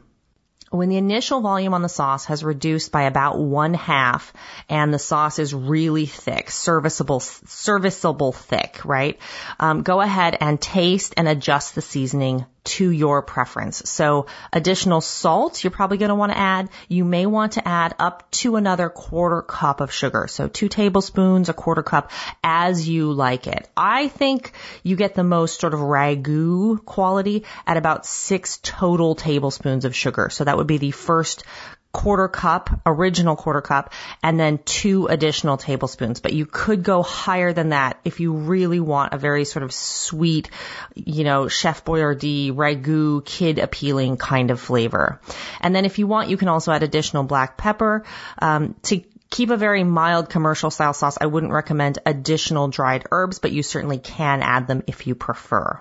Okay, when the sauce is as thick as you can uh, reduce it down before you lose your mind from impatience, it is time to fill your jars. So you're going to want a, a standard processing procedure for pressure canning. Make sure your jars are hot. Make sure they're super clean, and then fill them, leaving a one inch headspace. Um, wipe the rims set your lids, adjust the tightness on your bands, and then you're going to want to pressure can following standard pressure canning processes at 10 psi for 25 minutes for quarts. Um, if you're doing pints, it's 20 minutes for pints, but I'm assuming you're doing quarts. So 10 psi, 25 minutes for quarts. And you are going to have to adjust your pressure canning psi based on altitude. So it's 10 psi at sea level. If you uh, are at higher altitude, make sure you adjust for your altitude. If you don't know what that means, you need to figure it out before you pressure can. Now, it is always hard to convey a recipe on the air, so I'm going to attempt attempt to turn this TSP answer into a blog post with a printable recipe and some nice instructional photos for you guys. And I'm going to try and get that up on my website, nwedible.com today. So hopefully by the time you're listening to this answer, I will have a written version of this response up and ready for you guys to read and reference back to. Truthfully, if my kids climb all over me, I may not be able to get the recipe posted today, but I'm going to do my best. If it's not up today, it'll be up tomorrow. Okay, so I think that pretty much covers it, Matthew, and for everyone else who has a family member that just prefers that commercial style pasta sauce to homemade, I hope this helps. Maybe we can pull a few more people into the, you know, homemade DIY approach to sauce making and food preservation and all that kind of stuff. Um, but for now, this has been Erica from Northwest Edible Life. Come find me anytime at nwedible.com. I'm on Facebook at facebook.com. And if you love what I do and if you want to support it directly, I'm at Patreon patreon.com slash nwedible. Thank you to Jack. Thanks to Matthew for the great question. Thank you, TSP fam. Um, I will talk to you guys in a couple of weeks. Bye. Well, first, a big thank you to Erica for putting that much effort into this. I, I, really didn't expect that, and, and, and I do appreciate it. I will tell you, this question actually came in for me, and I kicked it to Erica, so I now think I owe her a beer or something for putting that much effort into it. I didn't do this one because my thought was, why would you want to? I mean, I and I, I do want to say a little on this, and I, I want to be tactful and not overly uh, mean to the people that like to eat this stuff, this institutional food, as I call it. But I think that, that it is, I mean, that's the best way to look at this is institutionalized food and it's an institutionalized generation. And we now have multi generations of institutionalized people, like all this Chef Boyardee generation. And I'd really like to suggest that people that say, well, I only like ragu, or I only like this, or I won't eat that, and that came from the garden, so please do yourself a favor and with a completely open mind, give fresh, cooked, real, non institutionalized type foods a chance. I'm not saying you're going to like it because I don't like ragu. And no, no, matter how much I gave it a chance, I don't think I'm going to like it. However, I will say this I could come to like it if I ate it every day or often. And that's what has happened to the, the multiple generations now of children have grown up eating food out of packages, out of, you know, TV dinners, canned foods, jarred. Mom's tired, two family households started. Mom comes home, whips some you know, ground meat in a pan, does the best she can. Some ground meat in a pan, seasons it up a little bit, dumps some ragu on it, boils some spaghetti. You could feed a whole family for, you know, in, in today's money, less than 10 bucks. In the money back, you know, 25, 30 years ago, you could feed a whole family like that for about $2.50. You can understand why people did it. But what happened was our taste buds became overstimulated by all of these flavors and sugars and that institutional taste. And when you stop eating institutional food for just I'd say a month. When you go try to eat it again, you can't. You wonder how I ever, how did I ever eat something with that taste in it? However, I also was like, you know, the other thing, I, I did some research on this on my own before I came to Erica. And I found quite a few people asking the same question. They wanted to make it like Prego or Ragu or whatever. And it was often a lot of actually fairly health conscious parents trying to get their kids off this stuff or their spouses or whatever. And their big concern was high fructose corn syrup. And they would be much happier making it with actual plain old fashioned sugar than HFSC and, or HFCS, HFCS, right? Okay. Um, and I get that. I get that. And I think that's a noble thing. And if, if that's what it takes to be able to use your bounty from your garden and have your wife consume it, great. I will put one final thing out about this with spaghetti products in particular. I think the reason for this in America is because we make spaghetti and pasta dishes like morons most of the time. There's a place for lots of sauce and cheese. That's like a baked pasta dish or something, okay? But like a spaghetti with a little bit of ground meat or some chopped fresh tomatoes or something like that or some arugula. It should not be sauce with spaghetti. It should not even be spaghetti with sauce. The way you do this is you make your pasta like al dente which means to the tooth. So that means you cook the pasta to the point where when you take a little bit of it and you bite it, it's it's done, but it has a little bit of resistance in the center still. And you take that and you, you, you get yourself like a pan with a little bit of oil in it, a little of olive oil. You just bring it to a little bit to a temperature, and you you add some some of the pasta to it, and you add a couple tablespoons of salt, and you toss it until it's a light coating of sauce not a giant dollop in the middle. And then you put that onto a plate and you add a little bit of the meat that goes with it or, or what have you. And if you if you try that, you'll find that the reason that authentic sauces are thinner is because you can actually get them to coat the pasta. And it works well with vegetable uh, pastas as well, like spaghetti squash or zoodles or things like that. So just a PSA from Jack on this if you're one of these people that's you know addicted to these institutional foods with an open mind, and it's so important that the mind be open to this, give it a try. Give it a try. Because you can go to the finest restaurants in the world and they're not going to serve you ragu. And there's a reason. Open, opening up the taste buds is a big thing too. I think another thing that kills people with, with flavor is if you're a smoker, and I'm not saying this lady is, but smokers just, they can't taste food for, for crap. Stop smoking. You're killing yourself. Little aside here. My son just bought a new house. He purchased for $75 a refrigerator he's not trying to get rid of from his, I guess it would be the, his, his, his father and mother-in-law's, mm, the father-in-law's mother, right? So somewhere in there. I, I don't really know that far deep into that side of their family. Um, they smoke, her and her husband smoke like constantly in their house, and the refrigerator stinks of cigarette smoke inside. You can see what that does to your taste buds and what it does to your body. If you're one of those people, I know it wasn't really related to the question, but please, please stop. Next, I have a question for old Doc Bones on the HPV vaccine. Doc, take it away. Hi, Joe Alton, MD here, also known as Dr. Bones of the survival medicine website doomandbloom.net. Now with close to a thousand articles, podcasts, videos, all sorts of stuff on medical preparedness. I'm also the co-author with my lovely wife, Nurse Amy, of the 700 page third edition of the Survival Medicine Handbook, the essential guide for when medical help is not on the way. This week's question for the expert council comes from Mike, who writes, I have a question for old Doc Bones and would like to get your opinion as well. My daughter's 12 years old and our family doctor is pushing for her to get the HPV vaccine. I have concerns about the side effects and effectiveness about this vaccine. What is your and Dr. Bones' opinion of this? Is it worth the risk of the side effects? It's my understanding it only protects for five to eight years after receiving it, and that 95% of people that get HPV never develop cervical cancer. So I question just how effective it would be. The government's pushing that both males and females get this vaccine around the age of 12. It's my understanding that some states are even requiring it. The fact that the government says you need it is probably most worrisome to me. Thanks and 73. Hmm, Mike, W-A-3-R-F-E.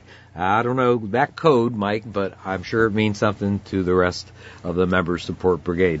Mike, Human papillomavirus is the most common sexually transmitted infection in the United States, with 79 million people having it and 14 million new cases every year.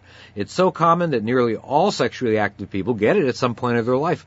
There are 170 different subtypes of HPV, 40 of which are known to cause health problems, including genital warts and cancer of the male and female sexual organs, even throat cancer. You can get HPV by having vaginal, anal, or oral sex with anyone that has the virus. Most people with HPV don't know they're infected and they never develop symptoms or health problems from it, as you say. Having said that though, HPV can be passed to others even when the infected person has no sign of it, and there's no sure way to know which people have HPV and which ones who have HPV will develop cancer or other health problems in the future, usually years down the road. Before HPV vaccines were introduced, about 350,000 women and men sought medical help for genital warts caused by HPV every year. About 1 in 100 sexually active adults in the U.S. has them at any given time. In the United States, there are about 27,000 cases of cancer due to HPV that occur each year, 11,000 of which are cancers of the cervix, the neck of the womb. Interestingly, the subtypes of HPV that cause cancer do not cause warts and vice versa. Now, about the HPV vaccine. A vaccine exists, indeed, that protects against the most common subtypes of HPV, not every subtype.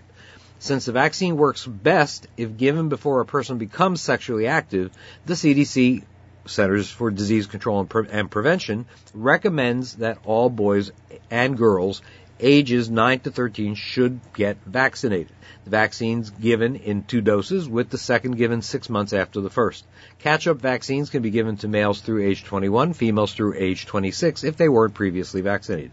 Risks of the vaccine include fainting spells at the time of administration, soreness at the injection site, and there is a slightly elevated risk of blood clots in the veins.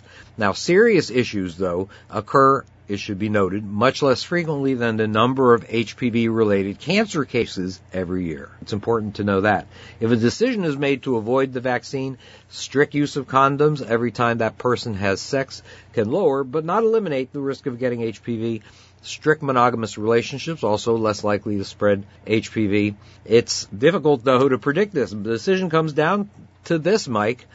Can you know how likely it is that your daughter might get a dangerous type of HPV? Can you know how many sexual partners she'll have? Whether they'll have HPV? Well, you probably don't have an ability to know that. I've seen many cases of cervical cancer in women and genital warts in women and men. I have operated on these people, and if their parents saw these people post-op and were asked, did they wish that they took them to get the vaccine earlier in life? Well, what do you think the answer would be? This is Joe Alton, MD, that old Dr. Bones, wishing you the best of health in good times or bad. Thanks for listening. Hey, do Nurse Amy and me a big favor by following us on Twitter at Prepper Show, on our YouTube channel at Dr. Bones, Nurse Amy, and our podcast, The Survival Medicine Hour, at blogtalkradio.com. Also, don't forget the Member Support Brigade gets a special coupon code for discounts off our medical kits and individual supplies at store.doomandbloom.net. That's store www.doomandbloom.net. Thanks again.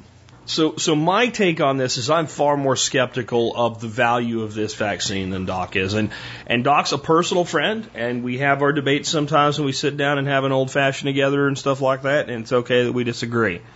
Um, I will tell you that my view of this is that you know what Doc said is true. There's over 30 strains of HPV. The uh, Gardasil vaccine protects against four only two of which are claimed to be the causes of cancer, and it's not really 100% that they do, but maybe they do and they possibly do. Um, the five year survival rate of people diagnosed with cervical cancer in the United States is 95%. So even if you get cervical cancer, it tends to be a cancer with a low risk of death though surgical mutilation could be a problem, though I think we have better ways of treating it now than we did in the past. But I think that's a scare tactic that you will, you know, if you saw somebody, you could go back and I, I, I just, I have a real problem with this vaccine. It was fast tracked through the system. Rick Perry, when he signed the only executive order he signed as a governor of the state of Texas, the only one, mind you, uh, for this, said the reason he did it is so insurance companies would have to pay for it. He publicly said that. It's not a conspiracy theory. He publicly said that. And he meant in the way that it would be better for parents. If we require it, the insurance companies will have to cover it, and therefore parents won't have to pay for it out of pocket because it's expensive. um, I have a great article for you that you can read. It's on a website called The Truth About Cancer. It's it's very well referenced. It's um, it's not written like some kind of a conspiracy theory or something like that. Uh, it's very factually based, and I think it will help people make a better decision for themselves and their children if they want to do this. And when this first came out, they were mandating children at 14 have this uh, vaccine, and, and now I'm hearing as young as eight years of age to have this vaccine.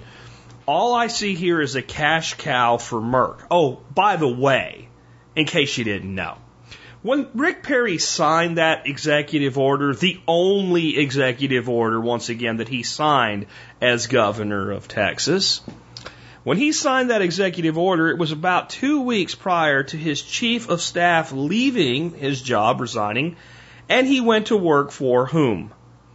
Ding dong, Merck Pharmaceutical as a lobbyist. Two weeks later, his old boss signs the only executive order he ever signed to mandate their new vaccine, which they have a patent on for 19 to 22 years, depending on how you interpret patent law. Hmm, isn't that special? I'm just saying, there's been no long term studies on this. We don't know if the vaccine itself might cause cancer, and at the relatively low rates of cervical cancer in North America, it may in fact cause more cancer than it prevents, even if it works the way that they say that it does. And by the way, those other 30 odd strains of HPV, you're offered no protection at all for, and we don't really know how reliable and protected you are from it, from the ones it says that it protects from. It just seems like a big way to make a lot of money to me. And I look at it this way. I never had it. Most of you never had it. Most of you have no plans to go get it. And if you wouldn't go get it for yourself, well, I'm married now. Yeah, sure you are, but you could get divorced one day. You better be ready in case you do, right? If you wouldn't go get this vaccine for yourself, you should think about it before you put it into your children.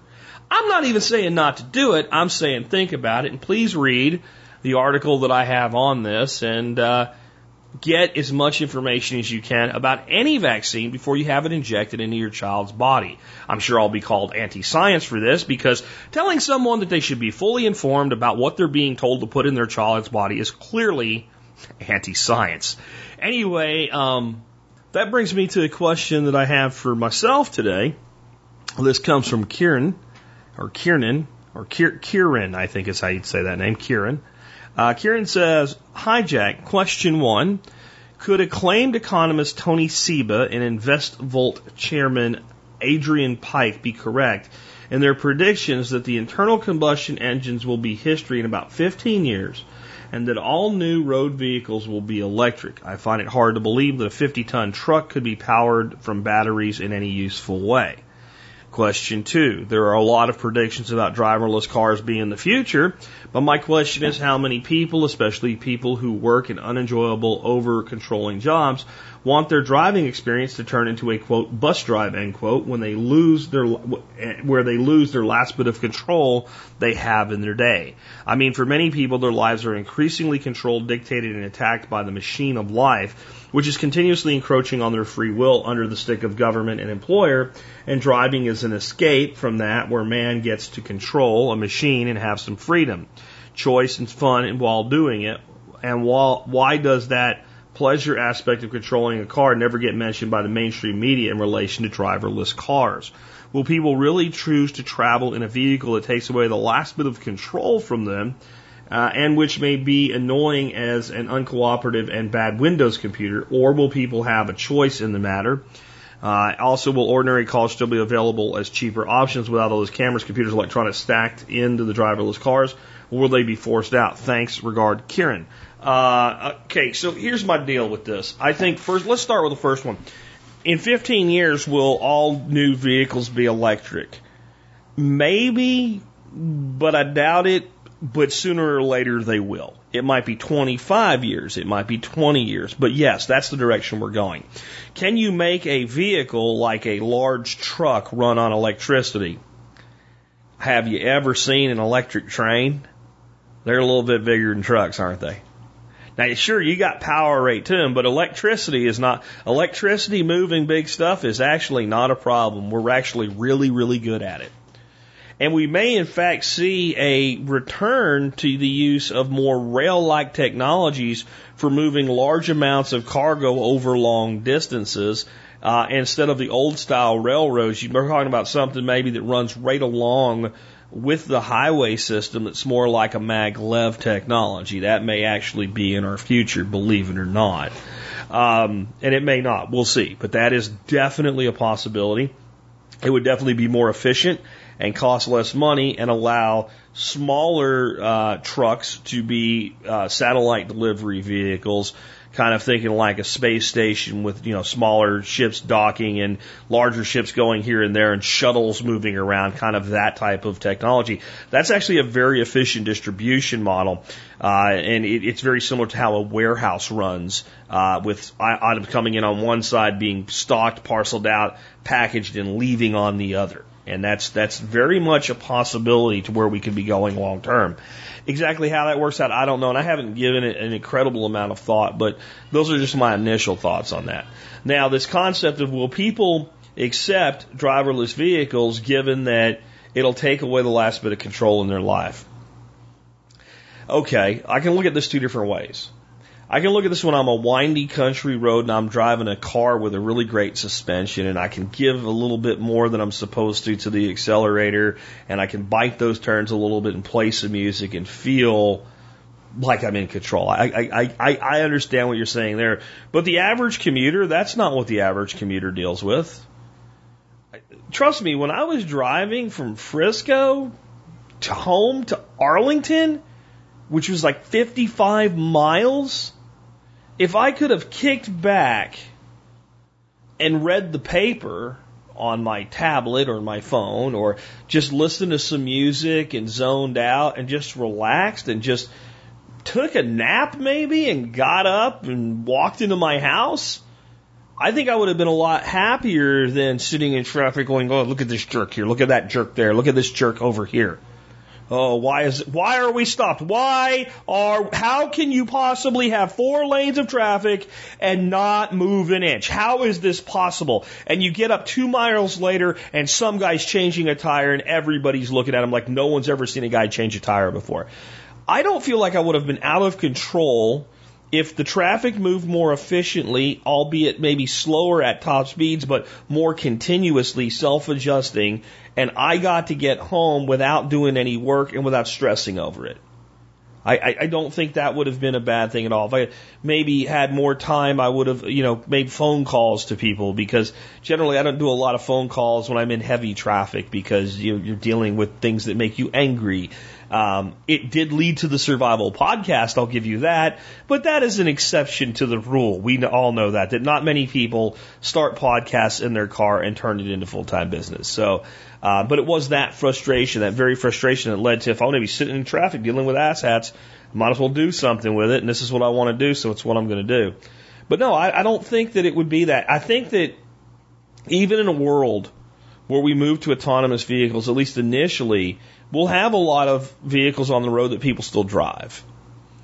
Um, I think they'll be more prevalent in rural situations and less prevalent in urban situations. And I don't just mean suburban, I mean true urban, like commutes in and out of cities and things like that.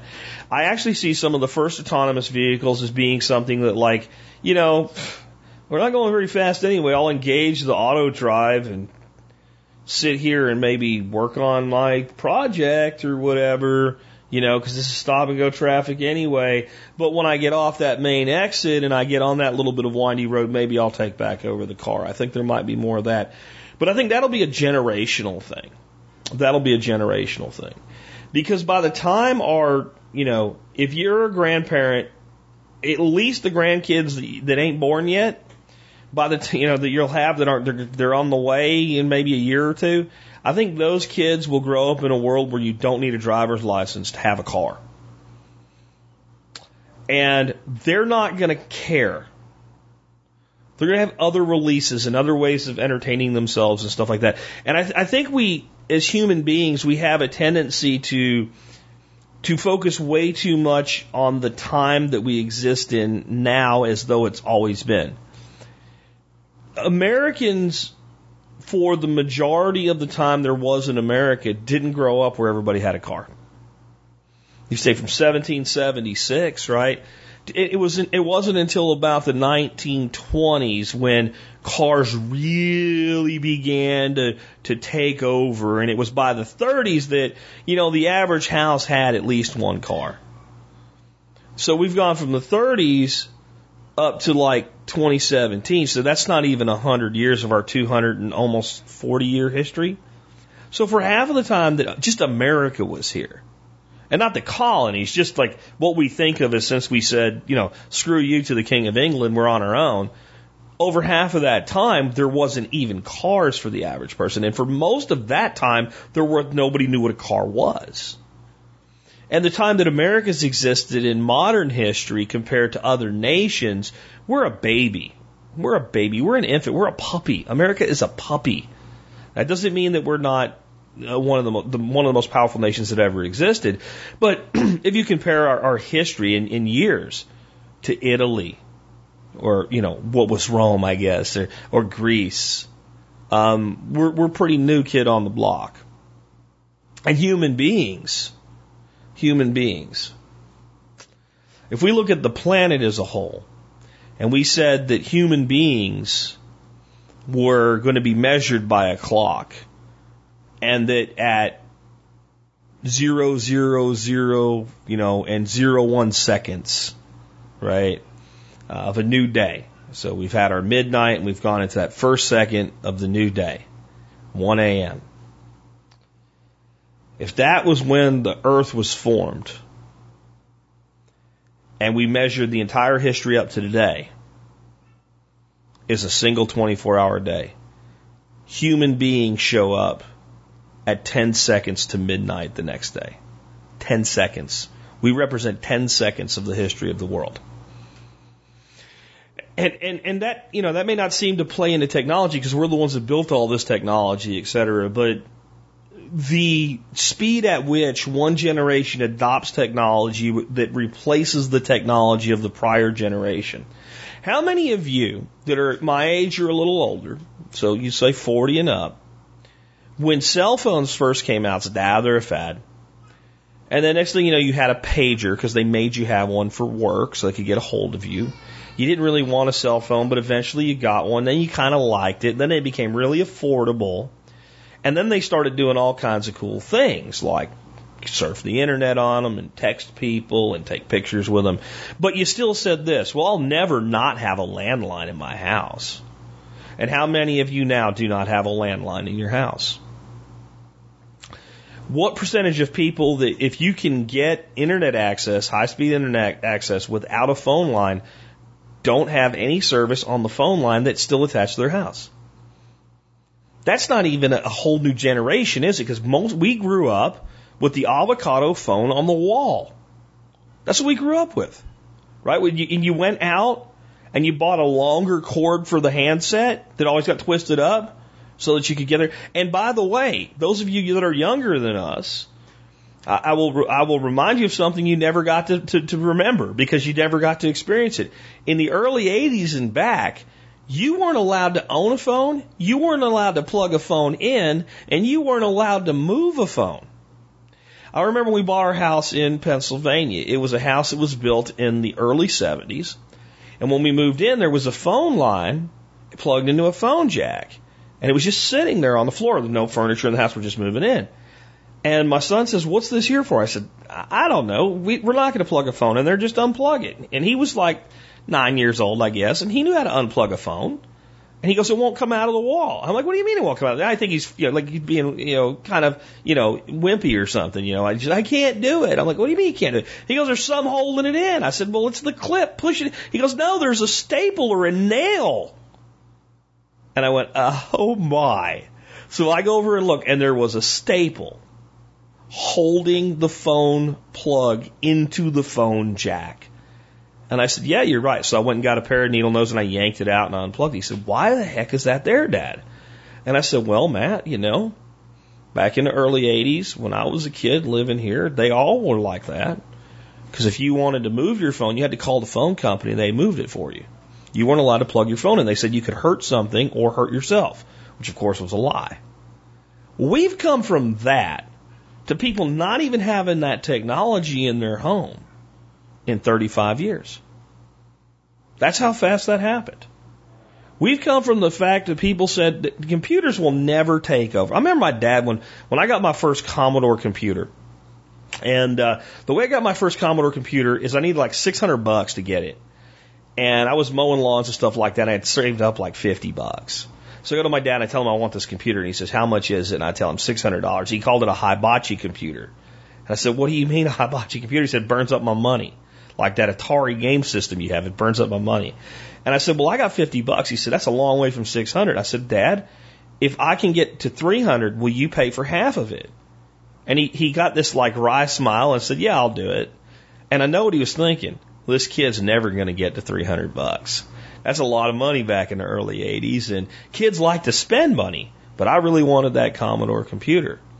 So I got my 300 bucks together, and my dad had his faults, but he was a man, and I've inherited this from him, good to his word. So I came and said, Dad, I got it. And this was like almost a year later. He says, You got what? I like I expected him to remember. I said, I got six hundred I got three hundred bucks. I want to go get my computer. And he remembered and he said, Really? So we got the money out and I had like three hundred and twenty bucks. And he said, Well, I guess you only need, you know, two eighty. I said, No, no, that wasn't our deal, right? So he he was good at his word and we went out and got the computer. I remember what he said. He said, That's just a fad. And uh they're they're not gonna be everywhere. You know, and a, a few months later, when I got my first modem, which I think was a 9600 baud modem, where you dialed a number to a specific computer to connect to it for like a chat, the original chat boards, he said, that's going to cost me money. I'm like, no, it's a local number, you know, and he didn't get it. And we've gone from that to a computer that blows that computer away that you carry around in your pocket. And we did that in 35 years. And the speed of innovation is accelerating. To think that it will not completely transform our landscape, leaving many things that we thought to be commonplace foreign to us over the next 30 years is insane. It's, it's resistance. It's perception bias. It's cognitive dissonance. It's the guy that said, they'll never shut this factory down. It's the guy that opened the VHS store uh, in in the early the late '80s and said, "I'll be around for 30 years. People are always going to want these things." And it wasn't even a bad technology, and he didn't even have a bad run. But you seen an open Blockbuster store lately? It was the people that said when CDs came out, well, this will replace tapes, but man, this is going to be around for in that. Well, how many CDs? They're, they're still there, but how many do you buy a year? I don't buy any. Why would I? I have unlimited access to music on my phone for a few dollars a month for less than the price of one CD. And that's even playing above board. If you just want to pirate music, you can have anything you want for nothing. This is the world we're going into. And any belief that it's not happening is somebody that wants to hold on to it. It'd be like two horses having a conversation in 1900 when they see the first horseless carriage saying, ah, that's a fad. They'll never replace us. We're the horses this time around. We're being replaced. Be prepared for it. And be prepared for the next generation to not have the hang-ups that we do about letting go of these old technologies that to us are brand new ones. You think your cell phone is awesome? Do you think that something's going to replace that? And when it does, what will it be? It may be inside your eyeballs. That's how radical things might shift in the next 15 to 20 years. Self driving cars, they might actually be seen is a rather tame innovation 15 to 20 years from now. They may not seem like the biggest thing that happened, as, as incredible as it seems to us. I mean, if you look at what people thought were the big technological innovations of the 90s, if you look at the early 90s, no one really thought it would be the internet. It was all this other stuff. But when the internet came, it disrupted everything and it enabled an entire new plethora of new technologies. We spend so much time on cryptocurrencies because they're doing the same thing right now. For all of the bashing I did of ICOs, they're enabling companies to innovate and raise capital quicker without the government interfering. I mean, we like the fact that cryptocurrency lets us do business with each other with a privacy and not having the government interfere. But companies like the fact that it allows them to raise funds without the government putting them through the crap that companies typically have to do to offer stock. And anybody can do it. Well, it takes one of those. In spite of the fact that I'm ripping on them earlier about how they screw stuff up and how I know some of them are going to fail miserably, it takes one of them to become the next Amazon to radically transfer the, trans, transform the world in ways we can't even imagine. Right now, you have companies fighting for the market shares of the Amazons and the Googles. And you have companies saying, I don't even care about their market share. I'm innovating the next thing. I'm, in, I'm innovating the next thing. I'm building the next thing. I'm going elsewhere. I'm going beyond.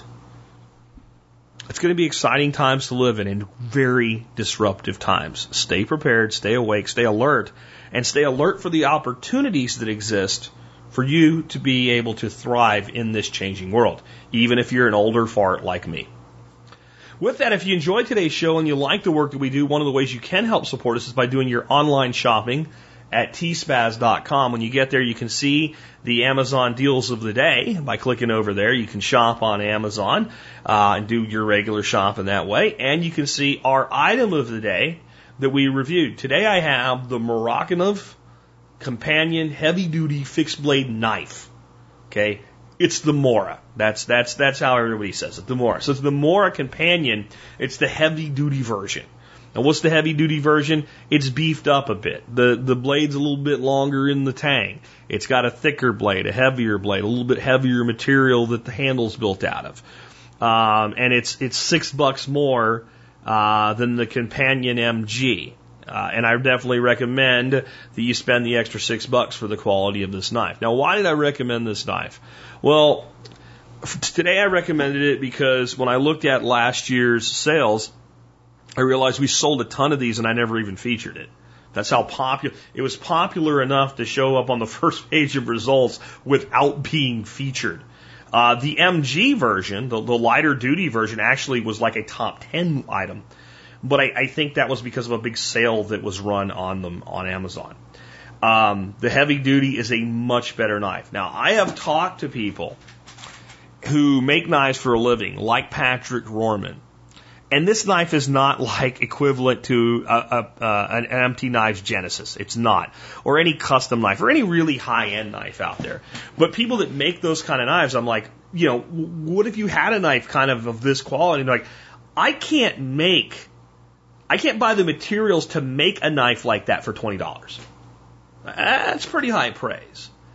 Swedish made, really great carbon steel, 1095 carbon just a great knife. And I, because the price point is under 20 bucks, they're one of those knives that I think everybody should have a couple of them.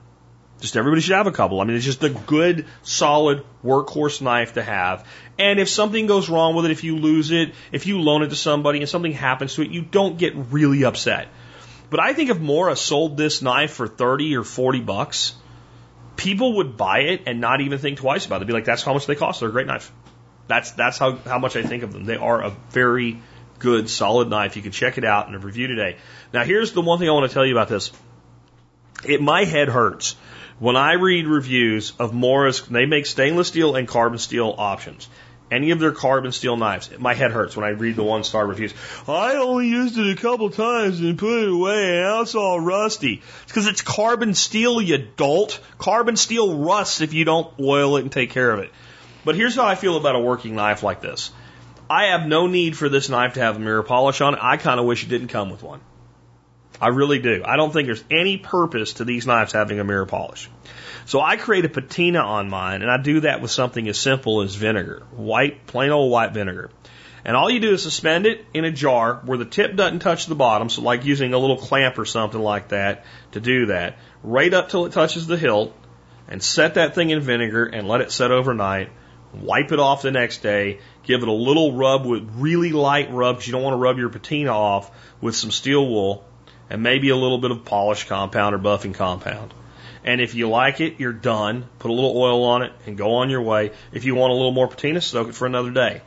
I was gonna put up a video because there's so many people have done this on YouTube. But all the videos I found, apparently somebody came up with the idea, let's boil the vinegar. And if you boil the vinegar and you put the knife in the hot vinegar, it makes the patina faster. It, it does do that, okay? It's, it's completely impractical and not necessary.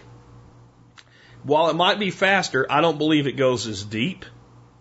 And, and I don't believe that you need to get your patina on there in, you know, two 10 minute boiling dunks. And I don't believe in spending energy you don't need to. It's freaking twenty dollar knife. If you if you can wait a day for it to come in the mail, you can wait a day for it to sit in the vinegar. And I just think it doesn't make any sense to me that you're sitting there boiling vinegar and stinking up your house with boiling vinegar stink if you're not getting pickled eggs at the end of the day. It's just not worth it.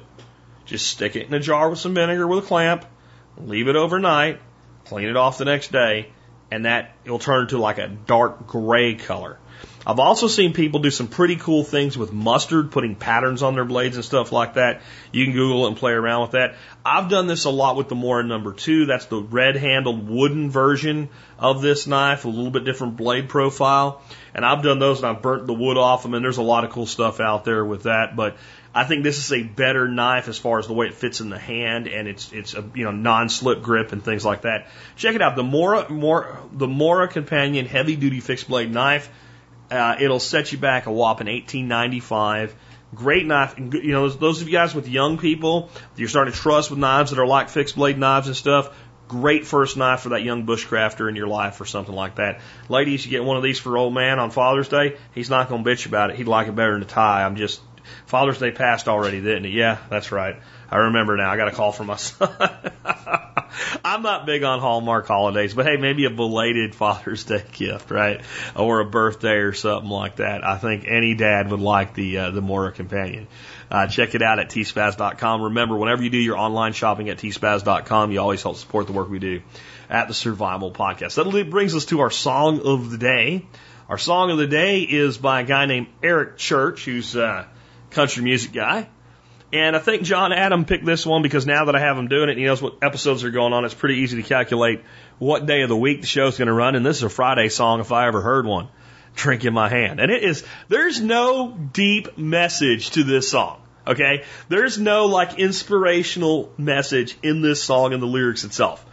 This is about, I worked my ass all week, and you know what? It's been a tough week, it's been a rough week, and I'm done for the week, it's Friday, and all I want is a damn drink in my hand. I want to hang out with my friends. I want to listen to some music. I want my life to be about me and what I like to do for the weekend. That's a good thing, guys. That's a good thing. I will say this, though. I talk about perspective all the time because the way that you perceive things is directly a result of where you are in your walk in life. I used to feel a lot more like this song than I do now. I do look forward to my weekend still because while I, it's not because, well, I don't have to do the show. It's because I don't have to do the show, I can get other things done. I can do other work. Where when I, when I, when I used to have a job, especially before I started this show, when I got done for the week, I didn't give nay damn, okay? I didn't give nay damn about working on nothing except maybe tooling around in my backyard or going fishing or something like that until Monday morning. I didn't even think about it Sunday night. And I felt a lot more like this song back then. And those of you that still do, the reason to work your weekends now, the reason to do things now to build that side hustle up, to not live that way, is so that you can feel that way too. So this song can just be a fun song instead of an anthem to your life.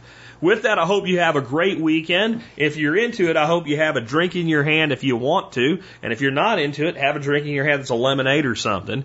Enjoy yourself, enjoy your family, and come back hard Monday morning. We'll be here uh, Monday afternoon for you with another episode of the show. With that, this has been Jack Spirko with another edition of the Survival Podcast, helping you figure out how to live that better life if times get tough or even if they don't.